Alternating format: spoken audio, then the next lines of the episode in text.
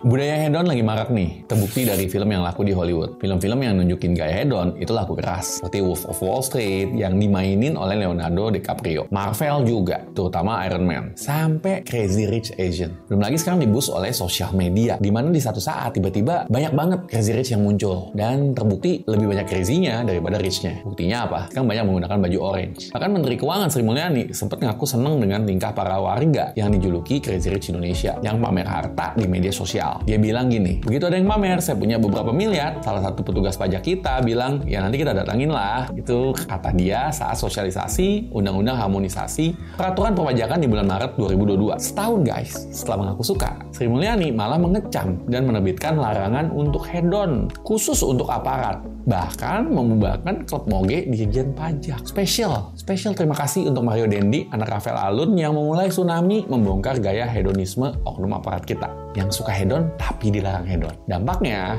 banyak warga Konoha yang bisa aja sebenarnya sih maunya sih hedon, tapi nggak bisa hedon. Mereka tersakiti dan berpartisipasi memberikan informasi serta menghujat hedonisme di negara kita. Tapi sebenarnya apa sih hedonisme? Pandangan umumnya adalah orang yang pamer, memaksimalkan kebahagiaan duniawi dengan segala kesenangannya, dan meminimalkan rasa sakit. Intinya happy-happy aja. Konotasinya lebih kena ya ke negatif. Hedonisme sebenarnya udah ada sejak dulu, bahkan dibahas sejak zaman Old Babylonian 800 tahun sebelum Masehi. Jadi sebenarnya udah lama guys. Pertanyaannya boleh nggak sih sebenarnya bersenang-senang? Boleh lah. Bahkan kalau kita bicara riset, sebuah riset panjang dari Harvard, 80 tahun riset mengenai kebahagiaan, membuktikan bahwa orang yang senang hidupnya akan lebih panjang, alias lebih sehat secara mental dan kesehatan. Artinya apa? Happy-happy boleh aja. Bahkan dianjurkan. Bisa meredakan stres. Dan kurangnya stres akan membuat hidup lebih panjang. Yang jadi problem adalah ketika kesenangan itu menjadi kecanduan. Hedon menjadi sebuah kecanduan. Dan kesenangan tersebut merugikan orang lain. Serta membuat orang lain menjadi iri. Jadi kalau Anda pengen hedon, pengen happy, ya monggo aja. Cuman jangan nyusahin orang lain ya. So gitu aja sih. Selesai Coach Chandra, salam miliarder.